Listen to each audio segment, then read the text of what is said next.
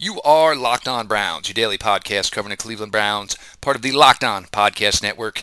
Your team every day, guys, as we sit down today, Wednesday, July 17th. What happens a week from today, Wednesday, July 24th? Players arrive to training camp. And so, we're, guys, we're there. Just we get through this next week and we will be there. Uh, your daily delivery of all things Dog Pound here on Locked On Browns, your local experts on the biggest stories. Uh, brought to you tonight by Hotels.com. Uh, Get rewarded. Use hotels.com. Get away. Go somewhere. It's a short weekend, a long week, whatever your schedule can fit or your budget can fit in. Uh, but do something. Get yourself a little memory of the summer of 2019. Be there. Do that. Get rewarded with hotels.com. Uh, back in the saddle this evening. Um, obviously, we mentioned, you know, Pete and the Streetsboro program uh, starting to lay tracks uh, on what will be their 2019 season. But uh, Day number one, good to have him back. Day number two, hope things are looking well in practice. Pete and Pete, uh, you know, there's some times where we get to, you know, take a bow and we get to give each give ourselves the pats on the back on some things. Uh, NFL news today, and this is what I tell you guys: you just want to cross the day off the calendar. Old friend Desmond Harrison given 65 opportunities, whether it's college, in the NFL, and Pete. Now it's the most egregious sin of them all. Um, Right. So, look, I mean, this is not something anyone wants to have happen at all, but you know, you, would certainly rather have have it happen if it's going to have to happen. You'd rather have it happen in another uniform where you know your team made the right decision to get rid of a potential problem child uh, that wasn't doing the work they needed to, that wasn't, you know, accountable the way they they needed him to be and then you know you have this type of situation and he's not a part of your team. Now that you know it's it's, it's you know the accusations are ugly. Uh, you know it's it's the second one in two or three days. A pretty graphic uh, situation that you know it just sounds awful. Uh, and you know eh, eh, this is why you and I always talk about you know people go, oh, you're you know you're you're you're way too conservative or or whatever in terms of these issues, but there's look as much as you want to win games, there is a a a part of this where you want to win the right way in that you don't want to sit there a you don't want to sit there all off season you know with your fingers crossed hoping that you know the name doesn't come up and something else happened. And then b look, eh, I don't care who you are. It's more fun to root for Myles Garrett than it is for uh, Greg Hardy. Like it just is. And that matters to me. Now I understand it doesn't matter to a lot of people and there are people that don't care and just want to win on Sundays. And they don't, you know, in that sense I push back and I and I and my thought to that is they don't think of these players as real people. And, you know, obviously with the background you and I have, you know, and obviously having talked to players, you know, both in a professional and non-professional nature, where you you do get the sense they are people, and they hate the notion that you know people think all players are like this because they aren't. Most of them are just normal dudes trying to you know, get a job. They just, eh, you know, get a job, keep a job, whatever. That just happen to be bigger, stronger, faster than the average person. but you know, it bothers them when this stuff happens because then they get in. You know, then they sort of get generalized as well. Eh, eh, they're all just like him. When you know, generally. Arrest rates, conviction rates are about the same as they are the average populace, but because of the nature of the beast, you obviously hear more about these uh, you know, you don't hear you know, when, when you're your Twitter feed or whatever, uh, wherever you get your news, you average Joe Joe Schmo, the accountant from Belford, Long Island, New York, uh, beat his wife around. Nobody talks about that. Right. Whereas you know, if it's an NFL player, uh, you know, because it matters to you, you are following the sport. You know, it tends to happen, and then the people who are sort of casually seeing it because it's a bigger story than Joe Schmo oh well, you know, of course, and this NFL player does this because they all do it like that, and that's unfortunate. And and I, you know, I would like to. I, that's why I, I fight against the notion that I would hate to have a situation where the Browns are just become associated with this stuff. Uh, where that becomes synonymous. You don't want to be that type of team. You don't want to be you know, just synonymous with whatever it is, like the Cincinnati Bengals for a while, or some of these other the Dallas Cowboys for a long time, and in some respects still.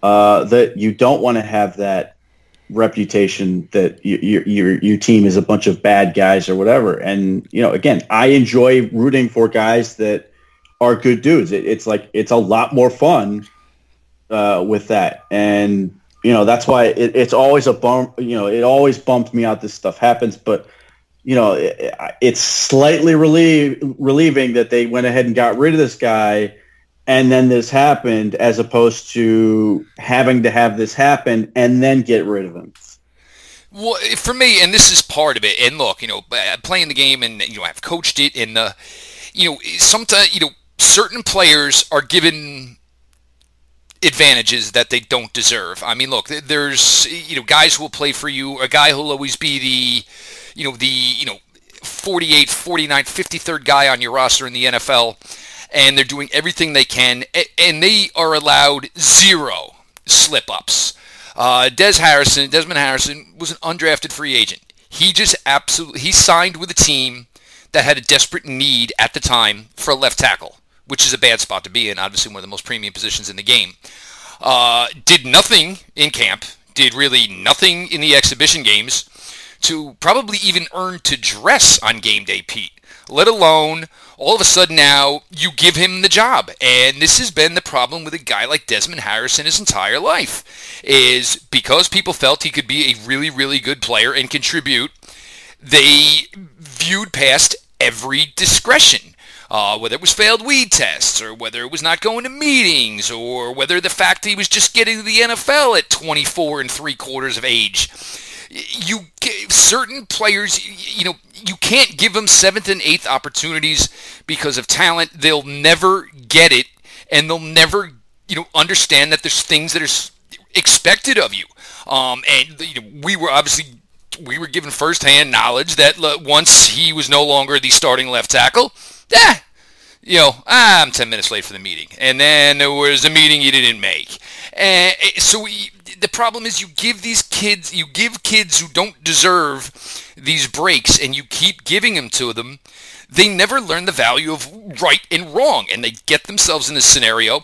I want to, first things first, absolutely 100% in the Arizona Cardinals. It made 100% for them to scoop him up you know, on the waiver wire, and I give them all the credit in the world for today saying that's it. We're not even we're not even going any further. We're done. And you know that that was a good move on our part. Just whereas Cleveland said, look, you know, that's it. You know, there, there's only uh, such a fine line we can walk with you anymore. But the problem is, is there are so many players vying for so many short, small amount of roster spaces at least roll the dice and give the opportunity to a kid at least is going to do everything for you and is going to bust his ass to try and do the job for you as opposed to the guy who skated through every aspect of his life. You, you, even if it is an under and obviously the browns didn't lose anything in this with the investment they had in them but it's just these guys you know it almost gets like the bingo chart of off-field issues and what they've done and now the next thing bingo here we are. We, we've got this we've got that we got drug tests we got ah, now we got felony bingo you got it all invest in the players who will do their jobs. And when they're outside of the facility, you're not worried about, you know, how they're getting home that le- later that night, or if they're even going home, or you're going to worry about the fact that you're going to get that call from the local police department that so and so is in there for such a reason. Yeah, it'll always be this way. Keep your freaking hands to yourself, and the NFL, please get stern about this. They are representing your shield. They are representing your product. Finally, once in your lives, take a stance. Pete's going to tell you about the good folks over at Blue Chew. We're going to start giving you our offensive line training camp preview. Take it away, Pete. Yeah, uh, obviously you guys were were dealing with some limp dicks while I was gone. Um, so with that in mind, uh, the good people at Blue Chew are here to help you out. Uh, you know, with with various Jeffs on this show who probably need a little more help than the rest of us and should invest in Blue Chew as often as possible. Uh, blue Chew, like the color blue. Uh, blue Chew brings you the first chewable with the same FDA-approved active ingredient as Viagra and Cialis, so you know they work. You can take it anytime, day or night, even on a full stomach. And since they're chewable, they work up to twice as fast as a pill, so you can be re- ready whenever an opportunity arises. And and uh, it's certainly a smarter choice to stay home with the spouse and some Blue Chew than it is to uh, go out or get in a physical physical altercation and, and end up on the police blotter. So by all means, uh, enjoy responsibly, but uh, you know do, do the right thing. Make the woman ha- make the the woman the spouse the whoever it is happy as opposed to uh, going the other way. Uh, check out Blue B L U E Chew.com. Uh, use the promo code, all caps code C O D E. Uh, $5 just for your first shipment on out. Uh, don't have to go to the doctor. Don't have to go pick it up at the drugstore. Mr. Smith, we got your dick enhancing medicine. Comes right in a little box, right to the front door. It's your little secret and hopefully it becomes her little secret and she likes your little secret as well. So again, thanks to the folks at Blue Chew for sponsoring Locked On Browns, and remember, promo code all caps C O D E. Pete, you know, look, uh, as much as this skill in the building now, it's mind blowing. It truly, hell, that might be for some of you folks. That might be your blue chew alone is just the offensive skill that's going to be in this building for the Cleveland Browns 19 season. But you got to protect the franchise, and right now the franchise is six. He's the maestro. He's the one that makes the music. He's the one that's going to make this whole orchestra go. Uh, you know, look, we know we're already going to have at least one new starter on the 2019 uh, Cleveland Browns offensive line. Uh, some going to be some depth changes. How do you kind of see this playing out, Pete? Um, so uh, you know the the obvious ones: uh, J.C. Tretter, uh, you know Joe Bitonio, Greg Robinson, and, and Chris Hubbard. I I I think uh, when all is said and done, Austin Corbett is going to win that job. Um, it's not, you know, I think he may even win it by default. Well, I, I, he might, but I mean, at the same time, I, I think he genuinely has qualities that they like, and it, it, you know, all indications are he's worked hard, and and you know, I, I think he looked he looked the part of a guy who could contribute last preseason. I have no reason to believe that's you know he uh, with a, with a, a full year to sort of get acclimated and everything. I think he will be effective. I think. Uh, I think Kyle Kalis will ultimately make the team as sort of a swing guy. Eric Kush is going to make the team as a, you know, that interior swing guy. Kendall Lamb is going to make the team as the swing tackle. Uh, and then after that, it, you, you get down to the nitty gritty, and, and, I think it's going to be Drew Forbes uh, will make nine, and then if they keep a tenth guy, and I don't know if they will or won't, I I think uh, I, I, will take my guy uh, Brian Fineanganofo uh, at, you know, as as a guy basically that they decide they don't want to let get out uh, and potentially scooped up. Uh, but you know, if they have to, they'll obviously. I think he becomes the priority if they have to get send him to the practice squad. I think they'd really like to get Willie Wright to the practice squad, but he's a guy who could contribute somewhere as a nice depth player, uh, as a center. Um, and I'm trying. Is there anybody else? No, I mean, I, I, I don't think Witzmann's going to make it. I don't think, uh, I don't think Brad Seaton's going to make it. Maybe they want to put him on the practice squad. He's enormous, uh, and if they can improve his movement skills, he could be something. Um, but yeah, I mean, I think the, those are the ten guys I think they really value uh, with Fineanganofo uh, as that you know, that last guy they really like to keep, then Willie Wright, who I think could be a really promising developmental center for somebody, whether it's here or elsewhere. Well, I, I do think with uh, Fineanganofo, I, I think his almost his rookie running mate in Drew Forbes is going to kind of maybe tell his tale. If Drew Forbes hits the ground running and picks up things quickly, um, and then you know they say, all right, well we're okay. I mean, I don't think there's going to be ten. I, I think there's there's just going to be needs on the defensive side of the ball that they're not going to be able to overlook to have the luxury of 10 offensive linemen. So I don't think it's going to work out that way. But they're going to need to see whether or not, you know, if Forbes can obviously, come, you know, do some things where he gets some confidence that they can say, well, maybe we can even dress him on game day. Then you get Fineanganofo in that you know later end of the roster, closer to 53, where he may never dress, but you're able to protect him and, and, and not lose him in that instance.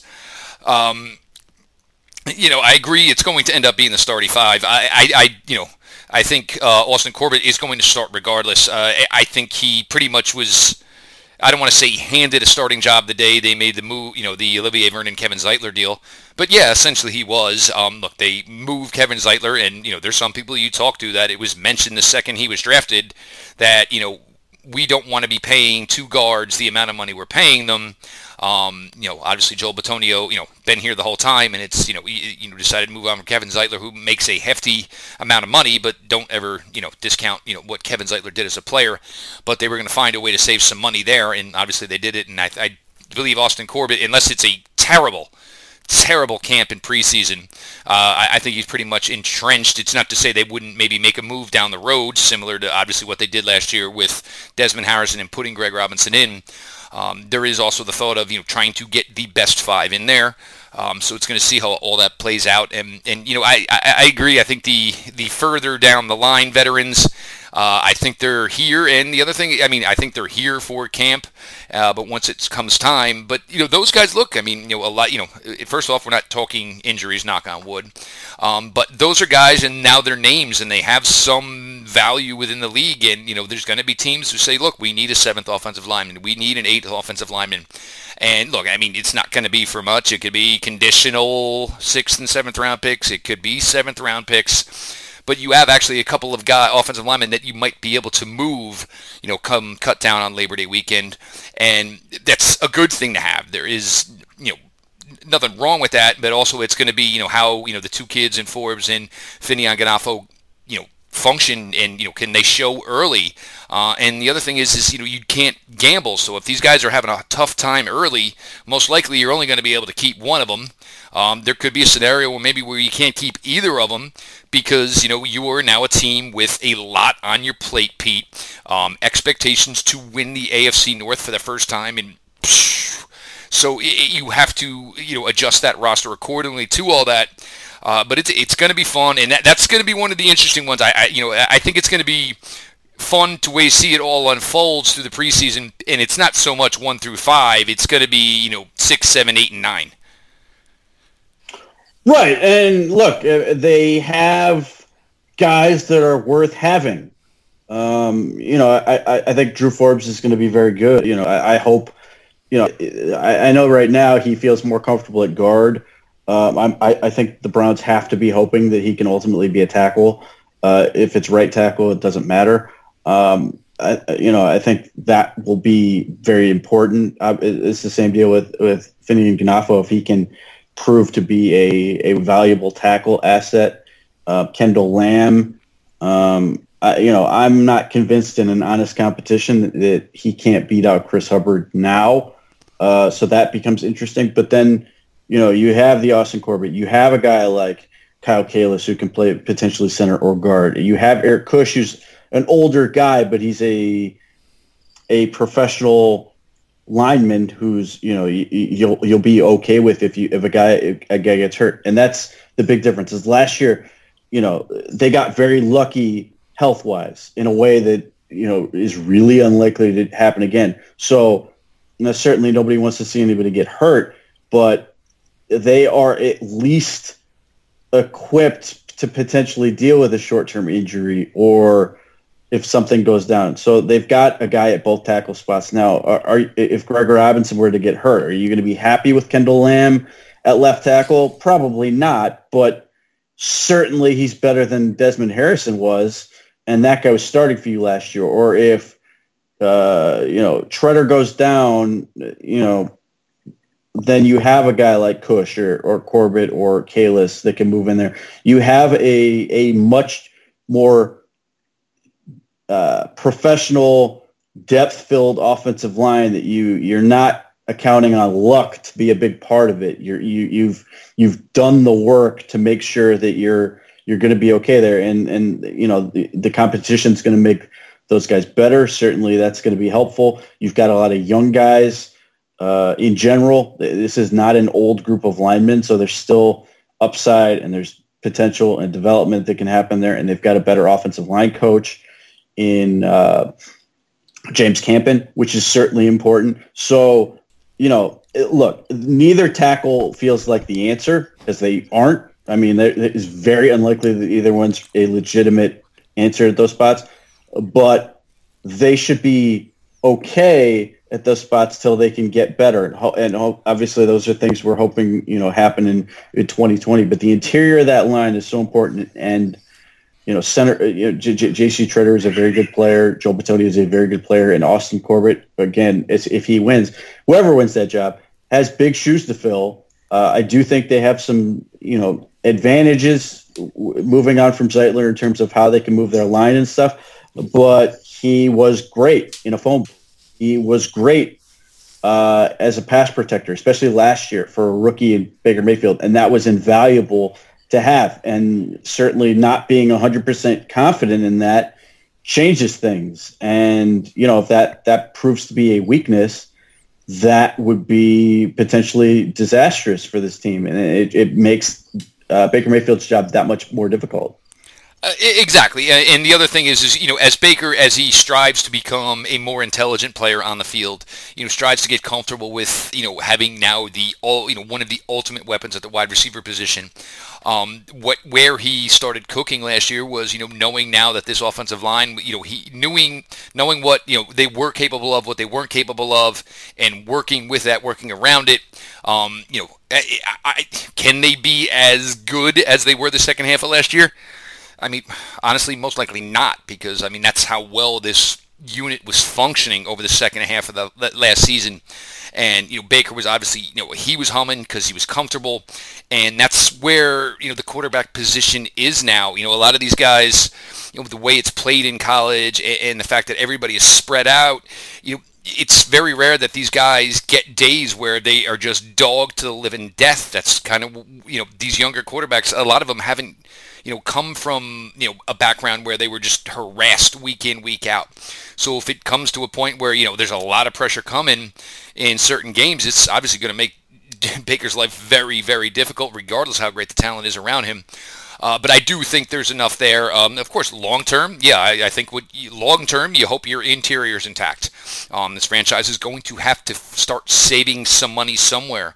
So you hopefully do that by you know having a first round left tackle, making some cheap money for a few years. By the time you have to start extending your skill players, uh, you know you find a right tackle second, third round, or you know you discover a hidden gem in Forbes, something of that nature.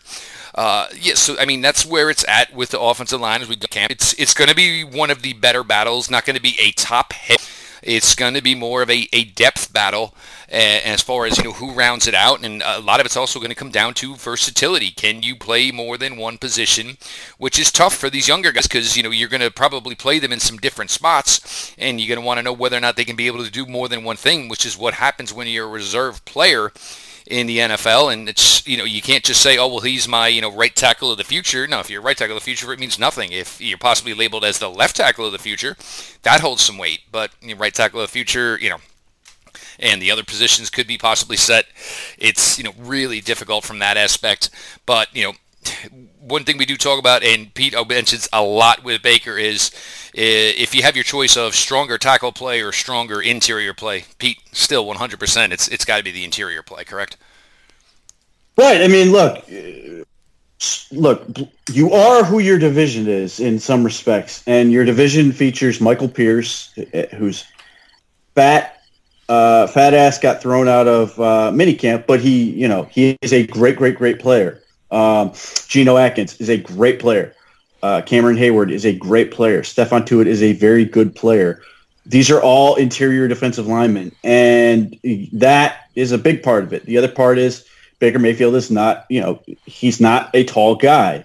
And when you are a shorter quarterback, this is true of guys like Drew Brees, Russell Wilson, who's even shorter, you have to have that interior part of the line uh, taken care of because if, if, if he if he, if they collapse on him, it, it, it, makes it more difficult. Now it becomes an obstructive viewpoint, and it makes it so he can't step up in the pocket and throw, and that is more frustrating for most quarterbacks uh, than outside pressure is. And Baker's obviously shown he's really good at stepping up in the pocket and you know operating from that standpoint. Uh, so if they can take care of that inside pressure he's going to be in great shape. If they if they're collapsing the pocket and forcing him outside and potentially into those edge guys, then he's going to have some more problems. And you don't want you know you just don't want trash around the feet and that uh, insecurity there. So you know, the, in terms of confidence, knowing you can count on that interior is hugely valuable for the quarterback position in general, but particularly with guys like Baker Mayfield, Drew Brees, uh, and, and guys of that nature because they are a little bit shorter. And again, it's not like they're looking over the line, but when stuff's collapsed on them and you've got a bunch of bodies around, it makes it more difficult to see through to where you want to get with the football. Uh, it's you know, and, and, the other thing is, it's you know, it allows him to process quickly. Look, I mean, if he's off his mark, you know, by the time he hits his you know his plant foot, it's it's over. It's screwed. So you know, and then then you're just you know then it's becomes back out and running back out and blah blah blah blah, and you know you're not able to use these fantastic weapons that he has. You know, uh, obviously at his disposal. Um, some listener questions here. We'll start rolling into this. Pete, it seems like David Njoku is becoming almost like a little bit of a media darling. He is all over the place right now, talking to anybody who'll have him. Um, yeah, I mean, look, first and foremost, he's a, you know, he's not afraid to talk. He's a very uh, conversational guy. He's got a very good presence about him. He's he's certainly got something interesting to say, and obviously he made news on the Rich Eisen show. So naturally, everybody else is going to try to get him because you know that was certainly a good interview for Rich Eisen and, and everything with that. Um, and and you know, I think David Njoku is growing up and coming into his own, and and and he may have some missteps in this, but he's sort of feeling himself, uh, you know, finding himself in this in this format, and it could be, you know, there may, maybe it'll backfire a little bit if he if he struggles, uh, you know, coming out of the gate. But look, he is this close to being a you know a great great tight end. Like he again eighth in yardage from tight ends last year uh, and one of those guys ahead of him retired. Uh, you know, I, I, think he has every opportunity to become a thousand yard guy. But look, I mean, uh, there are plenty of uh, female fans who are, are, big fans of David Njoku. I, I, you know, I'm fairly sure Mrs. Mrs. Lloyd is one of them. Uh, where you know they are, you know, he he looks like a guy like a guy who, if he has a shirt on too long, he might break out in hives. And the many of the, the spouses or female Browns fans aren't upset when he when he he does that for his own protection. So look, he's got a lot going for him on that standpoint. He's smart guy. He's intelligent. Uh, he's a good talker, and he's you know from the female perspective, or you know certain males, uh, maybe Hiram, uh, very uh, you know, easy on the eyes for them. So there's just a lot that works for him uh, to make him sort of be a guy that, that people want to get out there and, and, and have on. And, you know, certainly the excitement of the Browns is a big part of that. Look, the, the, he's not on there if they if there's not a good, good uh, if he's not, you know, not part of a good team. Uh, yeah, and look, I mean, uh, Jersey people, we can talk. We can talk all day long. Throw in the fact that the kids spent some time at that, you know, obviously down at Miami, the U.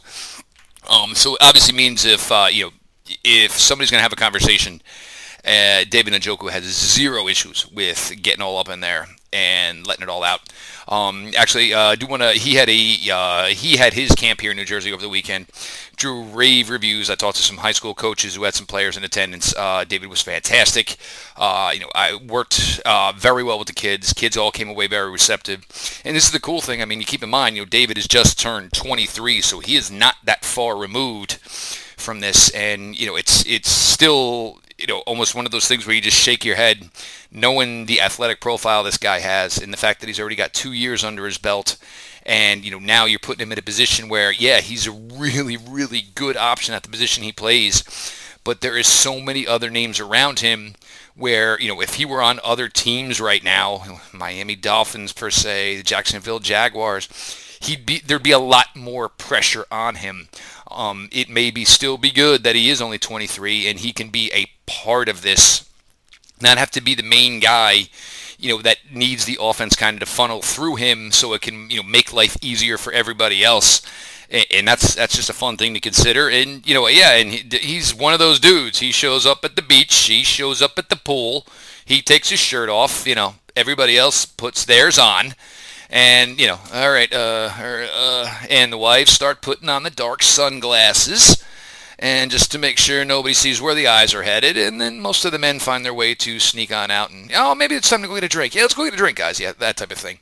Uh, but David's a pleasure to have, and it'll be interesting to see how it goes. And obviously, you know, we'll start talking fifth year options in a year from now with David Njoku, and you know, I, definitely a guy I think I, the numbers he put up last year, I don't see any reason he's he's not going to put some damage up to those numbers. And part of it's going to be is you just can't freaking cover everybody, and that's uh, one of the special traits. We got some more listener questions here. Uh, way to help Pete, way to help me. Browns Maven, uh, sign up, be a member over there. Uh, BrownsMaven.com, Browns Maven on Twitter. Make sure you're following over there. There's the site to find everything to set up to become a user. Uh, obviously, that helps Pete in his work. You know, continuously putting out stuff for you every day over at Browns Maven. iTunes rating reviews for Locked On Browns. Very simple. Subscribe. Drop a five star, drop a written review if you'd be so kind. Help you guys out here. I mean, all guns a blazing. I mean, we it's it's no joke now. I mean, we are literally this close to all this starting as we cruise on in to the 2019 2019 Cleveland Browns season. All right, this is actually a good one here, and obviously this is this is one that kind of gets to kind of tell you a little bit where this franchise is at. Um, and from at Russell underscore Toslos. Russell, thank you for the question. Some special teams talk. Um, obviously, yeah, the Browns were putrid on special teams last year. There's no doubt about it. How is this season going to be an improvement? Um, I got a lot. I've gotten a lot of this on the two years. Uh, you know, I've covered this team. Um, you talk about obviously, you know, the 0-16 season. You talk about la- you know last year, eight and one when you're 0-16, seven, eight and one. I don't truly care so much about how your special teams perform because it what it kind of tells you is your roster isn't there yet. Um, and I remember last year, everybody, well, Jeff Janis should make the team. He's a really good gunner. No, uh, find me the guys who can play the meaningful downs, first down, you know, can play first down, second down, third down. I don't care about the guys who can cover the punts. I don't care who's going to be on the punt team. I don't care who's going to be on the kickoff team. I don't want to be who's going to care on the kickoff return team. Get to the point where your offense is good. Get to the point where your defense is good.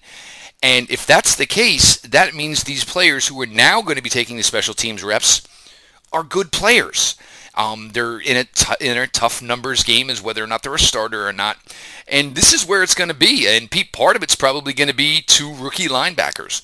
Um, part of it's going to be what fills out the court. Does Tavierre Thomas make this team now where you're in a position to keep a guy who's a really good special teams player? Um, you know, obviously you're going to have a punting competition. Uh, you know, obviously you're going to have a kicking competition. We're not really sure where the return game is yet. But as far as what was bad about this team in coverage units and things of that nature, that could possibly be, you know, a thing of the past because it's just going to be overall better football players on those units. So there's a lot of reasons it should be improved. First is overall just more talent. Um, they've got what should be more talent at certain positions. Um, part and, and by virtue of having more talent, you know, and hopefully, you know, they, they have some good fortune when it comes to injuries, then they're not going to need to churn the bottom of the roster as much if they've got guys they really want to hold on to. Um, now, there may be some positions where they should still be looking, like linebacker, uh, but you know, in general, if they like their corners, for example, and they don't want to move those guys, and they keep a guy like Tavierre Thomas, if they if they want a guy who's a spe- specialist uh, full time, then you uh, then the fact that you have that one a guy who is good, and then two some continuity in that. So Mike Priefer is working with a lot of the same guys week in week out, and on some level, that that's unavoidable. You're you know the guys who tend to get churned out are guys who are going to play in your special teams, but if they've got some continuity there and they've got guys who are pretty good at it, those things should both help. Uh, certainly, you know, the expectation is your the kicking situation is going to be better, whether it's Seibert or it's going to be Seibert, but whether it's Seibert or Greg Joseph, um, you know, you're hoping that that is going to be a more consistent unit. I hope also hope it's going to be a less relied upon unit. So that would also help.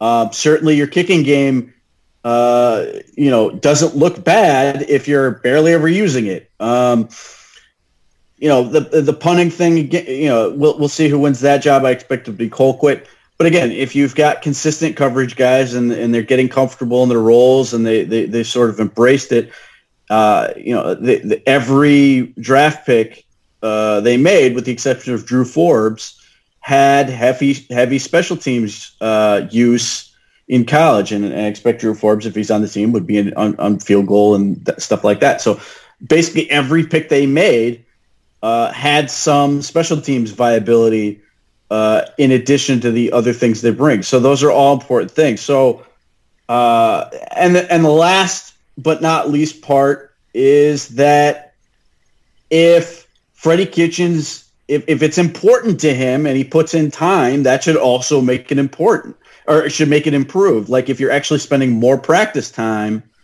uh, on special teams because you think it's important, uh, and that it doesn't fall off once the season starts because you you, you know you basically found who you want. You you know you're taking that that time uh, out for offense or whatever. That you know that's a unit that doesn't stay as crisp.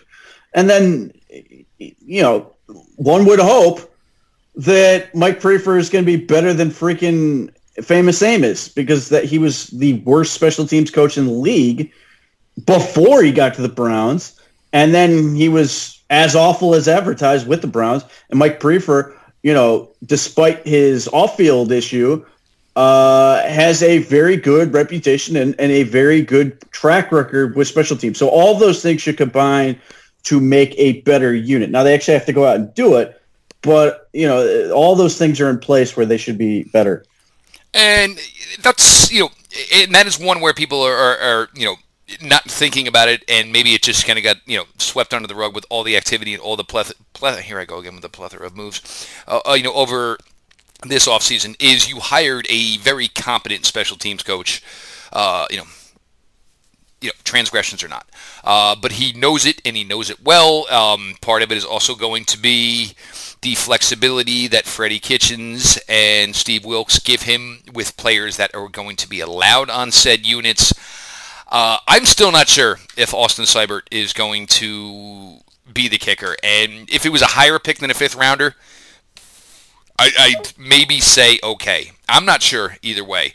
Um, it, you know, look, if, if you're going to score a shitload of touchdowns, it's probably maybe going to come down to kickoffs.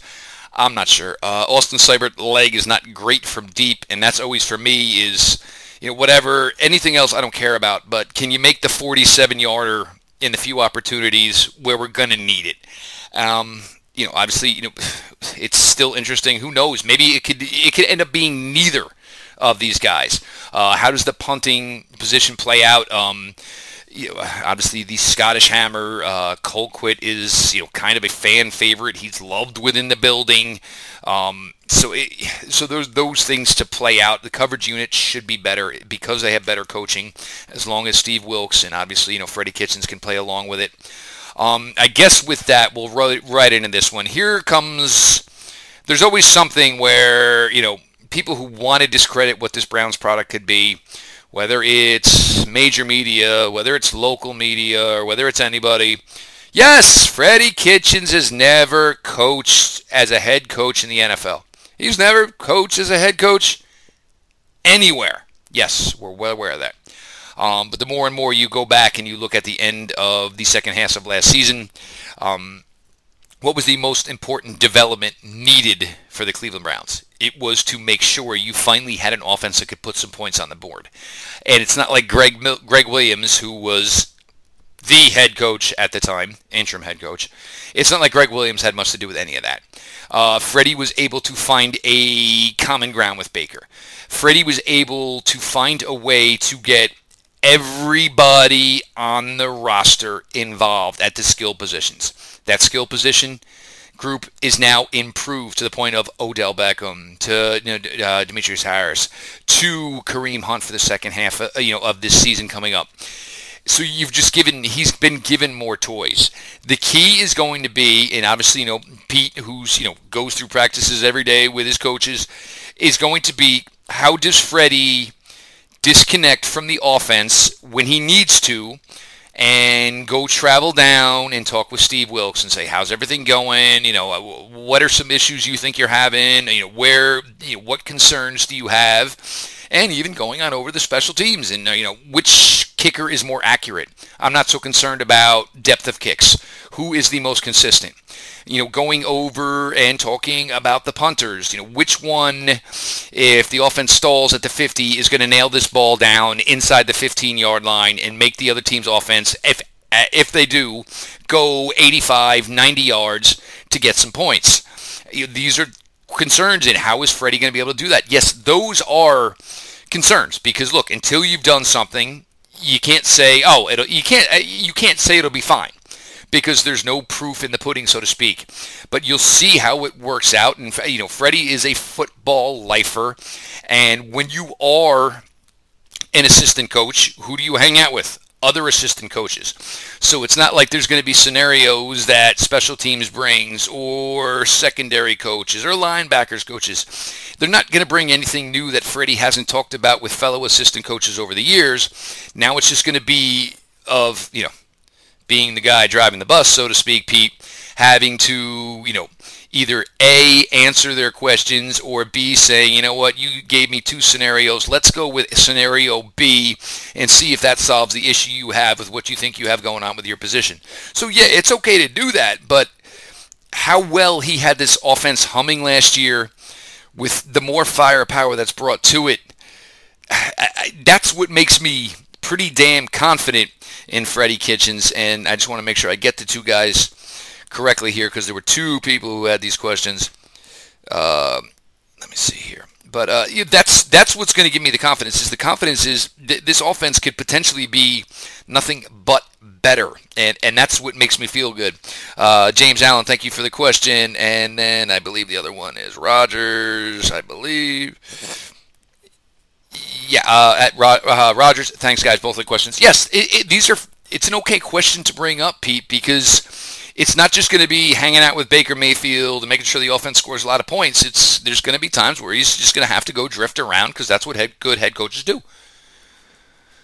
Yeah, I mean, if if this is an area that's supposed to be uh, stressing Freddie Kitchens, he's certainly not letting on to this point. Uh, you know, with with everything he's doing, with the way he carries himself, you, you know, it, it feels very ordinary and uh, run of the mill for him. But yeah, it's going to be interesting how how you know how he manages those things, and, and certainly that's a you know it's very difficult to go into that job because you know everybody can tell you how it is but until you're actually doing it it's a little different. You're making you know decisions on all of those things you mentioned and then run you know the stuff the day-to-day stuff like when are we practicing and you know wh- what are we doing in terms of a meeting schedule and you know any anything else? Like are you know are you doing some event? Are you having some speaker come in? Any of that crap uh, that you do because you know whatever the day-to-day stuff that you have to do in order to get to the football stuff you know th- those become decisions he has to make. And, and so in some respects you can plan out some of those things. But in others you know that, that there, there are decisions that you're going to have to make you know basically day to day and managing all those things. And that's you know that's a different deal uh, but we until you know we start seeing you know media reports or or, or the team starts uh, you know comes out 0 and 2 or 1 and 3 or something like that we probably won't hear or notice much with it simply because he's there's little to uh, gather based on you know how he conducts himself like it, you know he just everything feels very uh, expected from him. There, it doesn't, you know, very little seems to surprise him. Uh, you know, he will occasionally get worked up, but it's to make a point. It's not because he doesn't have an answer. Uh, and he's gotten very good at, at doing certain things, like occasionally moving the media to a subject he wants to cover or whatever. So it's it's going to be difficult to see. Certainly, you know, if if people are up at practices or whatever, you're going to get a sense of how those run. Hopefully, they run faster. Uh, but yeah, I mean, there's that that is obviously going to be a, a, big challenge, and certainly there are a lot of people who are not only questioning that, but actually thinking the Browns will be held back as a result of it because they don't think he's ready. And uh, you know that remains to be seen. It's not unfair to. Uh, it's not unfair to question it, but I, you know, for whatever reason, perhaps his demeanor and the way he's handled things, uh, he doesn't make me feel like it's something I really need to worry about, even though it clearly is a, uh, uh, a, a, real thing. Uh, and also, where I'm going to go with this is, I, I agree with you. The pace of practice, because look, if you have and, and the thing will be is whether or not they're going to be okay with veteran day offs, eh, eh, veterans day off, and things like that. But you, if you talk about this skill talent, these guys are going to need their reps. They're going to need their work. Um, so you know, you know, getting this in and getting you know, work quickly, work efficiently, yeah, that's going to need to be done because everybody's going to need their work, and you're going to need to go through this. You know, on the defensive side of the ball too. Uh, you know, you think the Ravens are still going to run this goofy freaking offense. So there's going to be weeks, you know, obviously the couple of weeks where it's the Ravens, you know, things are going to be a lot different what you got to do. You've only got X amount of time to do it. So these reps are going to have to be quick. They're going to have to be concise and, and it's stuff that's going to have to go on. And you you look forward to it though, and I don't think Freddie is a guy who's going to shrink from a challenge. I, I don't think that's going to happen in any way. Um, I think there is a solid group here of players, and I think the camaraderie is pretty good. Where you know there'll be some work done on their own. Uh, you know, I can see where you have a defensive line group now in these guys that you have, and you know, Myles, let's go, guys. You know, Monday night, come on over. You know, we'll throw on Monday Night Football. We'll watch some tape. We'll hang out. We'll eat. I, I think you're going to have a group of guys that were also going to willing are willing to put in some work together, and that's going to be an important factor as well. Um, last question here, um, and it is. Uh, I just want to make sure I say it right. I always hate when I mess it up, and it would be from Beard Coach Company. Um, obviously, guys, you know it's always amazes me the things I can get to on, uh, on Twitter. Uh, why do I hate nose tackles? I don't hate nose tackles. Um, New York Giants. I you know apparently there's there's a nice group of there's some good Giant fans on Twitter, but there's apparently uh, a group of Giants Twitter that's very similar to the front office of the New York Giants. It's old, it's antiquated, it is stuck in the late 80s, early 90s. No, Dexter Lawrence was a tar- terrible pick at 17. And this all started with me saying that Derek Dexter Lawrence is a one to two down player and a goal line player, and the Giants drafted him at 17. I'm not shying away from it. Uh, he's 340 pounds, and then they come back with the notion of you know well he'll absorb black uh, uh absorb. I said well what's he going to do on passing downs? Pete, they come back and they tell me he's going to absorb blockers in passing downs. I do not dislike, and the best one, Pete, was is they used Danny Shelton as a reference as a pass rusher Look, there's nothing wrong with nose tackles. They serve a great purpose on first and ten, and when the ball's inside the five yard line. And but I mean, just come on. I mean, look, the Giants stink. They're just not doing anything right, which was the whole point of it. Enough. Right. Um, look, Dexter Lawrence, his production in college is went down the bad. toilet from the day he walked in there to the day he left. Best year was his freshman year. Um, you know, and, and you can say, well, they had, you know, A, B, and C, but, you know, even when you watch the tape, it wasn't, you know, he's very athletic, but it's just not there to the point where I, like, I, I, I wouldn't have picked him in the first two rounds. Um, I just, you know, there's just not enough evidence for me. Uh, and, and, you know, Danny Shelton, uh, you know, I would love to have Danny Shelton back. Uh, clearly wasn't worth the, thir- you know, the, top 15 pick they used on him. But I, I mean, I, I, would have loved to have Danny Shelton back at like, you know, a, a nice little, uh, uh, reasonable deal. he's very good at what he does, but what he does is not that value, not valuable enough to warrant that. And, and, you know, I think Dexter Lawrence is probably going to be closer to a Vita Vea than he is uh, you know, the, the type of player you want to take at that pick, which is a guy like Kris Jenkins. I mean, you want a guy who's going to just d- demolish people in front of him, or you know what the Browns are hoping that Larry Ogunjobi ultimately becomes, which is a guy who can uh, certainly, you know, not not nearly as heavy as about forty pounds less of him, uh, but he's a guy who can plug the run. Uh, take up blocks, but you know he can get after the quarterback, and and you can tell me that oh, a nose tackle is going to impact the passing game, but you know that's not how teams block it. Um, it's just not, um, and that's why most teams take those guys out because they ultimately don't serve the purpose you want them to.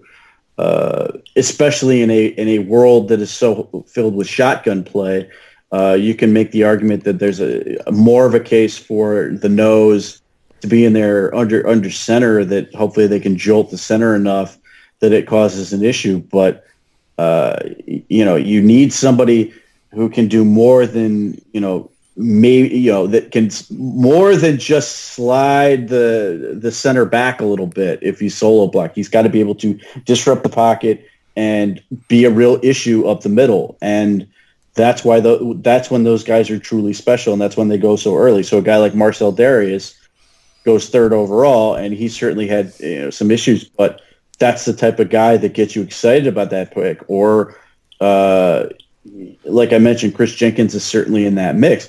I mean, he was uh, before he, he suffered a number of injuries and became that two gap guy for like he was with the Jets when he was with Carolina. He was one of the most dis- disruptive players in the yep. league. And just, you know, that was a huge reason that team went to the Super Bowl that year. Is he was so dominant. And to this point, Dexter Lawrence has, other than, you know, in some glimpses in a clip here or there, it's just not the same dude. And maybe that's something they'll ultimately find. But I, I think you're going to get more, way more Vita Vea than you are Dontari Poe. I, I still believe there's Giants fans who think they got Christian Wilkins and don't realize that his, you know Dexter Lawrence is a completely different dude. I, I do believe that. And even the other thing, though, if you think he's this elite, there's way teams game plan around that. Guess what?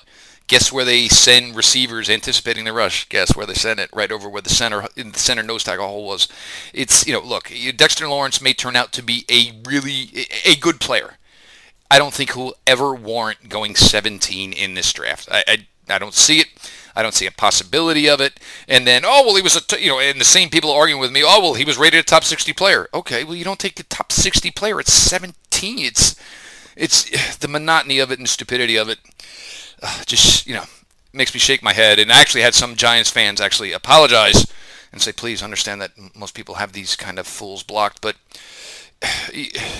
just guys, there is so much out there to read and learn. Sharp football, uh, if you want numbers, PFF, there's so much at your disposal in 2019 that if you truly want to be a better fan of the game, you can use and you know get smarter, get better, and get to the point where you're sitting around on Sunday with 10 people and you, you find a way to sneak off to the bedroom because you don't want to just watch the game with casual fans. If you want to get better as a fan and understand more of the game, there are a million resources available to you to you now in this day and age. Pete, uh, it's been a couple days. Uh, league-wise, anything? Uh, something we missed? Something we you need to throw in here? Yeah, uh, big deal is Deion Jones signing his extension. Okay, because um, actually this just got dropped into us. Perfect. Uh, so both he and Grady Jarrett have signed massive extensions, uh, and and Grady Jarrett could be very relevant for Larry Ogunjobi in a year. But for the right now, uh, you know, four years, uh, 57 million and 30 some guaranteed. And obviously you're waiting for the breakdown of everything. But when you're looking at Joe Schobert and you're going, well, CJ Mosley's deal is bullshit. The you know the Browns should never give anything like that. Well, CJ Mosley took less because they controlled the market. They had him, and he got you know the average. You know, if you just take it based on the dollar figure they're throwing out there, it's fourteen and a quarter million per year. Now, I don't know if Schobert is it would demand that much money or anything like that, but you know, if you if you're telling me I could sign Joe Schobert for four years, fifty-seven million dollars right now, I would happily sign him. Uh, he's that type of player, but you know, hopefully this maybe moves uh, moves the ball on that. And hope you know, hopefully they're at least it, wanting to extend him so that maybe they can actually start talking about it. Obviously, they, there's been reporting that they, they were talking to Damarious Randall. I don't know if that's new or if that's based on, you know, a couple months ago. But uh, yeah, so you, you've got some contract comps out there that you know that are going to be relevant for some of your players, and and obviously Deion Jones has a similar benefit for the Falcons defense that that Joe Schobert has for the Browns. They're both guys who uh, have a lot of athletic ability, can have a lot of range, uh, can, can help, it can impact the passing game, and those guys are rare uh, in the NFL and and should be treated as such. And obviously, uh, Deion Jones had an injury last year, but Joe Schobert has been consistently a very very top of the line coverage guy, and that is significant value uh, to me. Should be a significant value to the Browns, and hopefully this sort of paves you know another another brick uh, in that road that that sort of gets gets us to the point where we can announce that extension with Schobert. Um, and this is also the other thing, and you know, obviously Pete and I, who are big Joe Schobert guys, and I get some people, all oh, because he came on the show. No, um, I was a big fan of Joe Schobert before he came on the show. Uh, so that's don't misconstrue stuff. Uh, search a little deeper. And I think a lot of it gets lost. And guys, it, in where the game is at now, so much of it is predicated on coverage. Yes, even if you're a linebacker, it's predicated on coverage. Why? How can you not see this with quarterbacks throwing for 5,000 yards in a season? If they're going to throw for 5,000 yards, you better need some people to cover these guys. And it's not just cornerbacks. It's not just safeties. It is the linebacker position. This is what is the premium on the defensive side of the ball. Can you cover at the linebacker position? Can you cover as a secondary player? And as a defensive lineman, I don't care if you're interior or you're outside, can you get after the damn quarterback? This is where this game is at now. This is how you get these 41 to 38 scores. It's not based on running the ball. It's not. And yes, there are some running backs putting up some phenomenal numbers. It's not a disrespect to them but it is a some get out of the old school mentality of you know the 1200 yard rushing yard back is good. No, because there's a lot of times where these guys are getting these runs because the defense was in a 100% pass alignment and you know the back was good enough to make one cut and go. So much of this game is about about pass rushing coverage now. It just makes me sick to have to keep saying this stuff, Pete. Right. Uh, look, clearly, I mean, you, you look at uh, a guy like Deion Jones and Weiss being paid so much, and, and look, you, you look at a guy like C.J. Mosley, and Schobert is better. I mean, nobody wants to hear that because the people who dislike Joe Schobert because he missed a tackle, um, but he's better than C.J. Mosley and has more value, and that's why you want to get that deal done. So you don't put yourself in a situation where you're, you're, you're suddenly seeing him get paid astronomical dollars to leave. You you hopefully take care of business beforehand. You get him the financial security uh, and and you know the knowing where he's going to his future is uh, done, uh, and you're willing to take that you know a, a few million dollars less to to ensure that you know if if, if something were to happen, you get hurt. You're not gonna, you know, the, you're not suddenly to get nothing. Uh, so again, it, he has immense value to this team. I, I, I, I wish the Browns would come out and say that, but uh, you know, I, hopefully they just get it done and we can announce an extension and and keep that that second level. That we have a premium guy at the second level. We have premium guy at the third level with uh, Denzel Ward, and we'll see what happens with Damarious Randall. You've got a premium guy at the first level, Myles Garrett, uh, Olivier Vernon, and and hopefully Sheldon Richardson and, and uh, Larry Ogunjobi prove that. Uh, but you want to have a premium dude at each level uh, on your defense, and, and Schobert fits exactly where this team is, where this team is going, and what they want to do.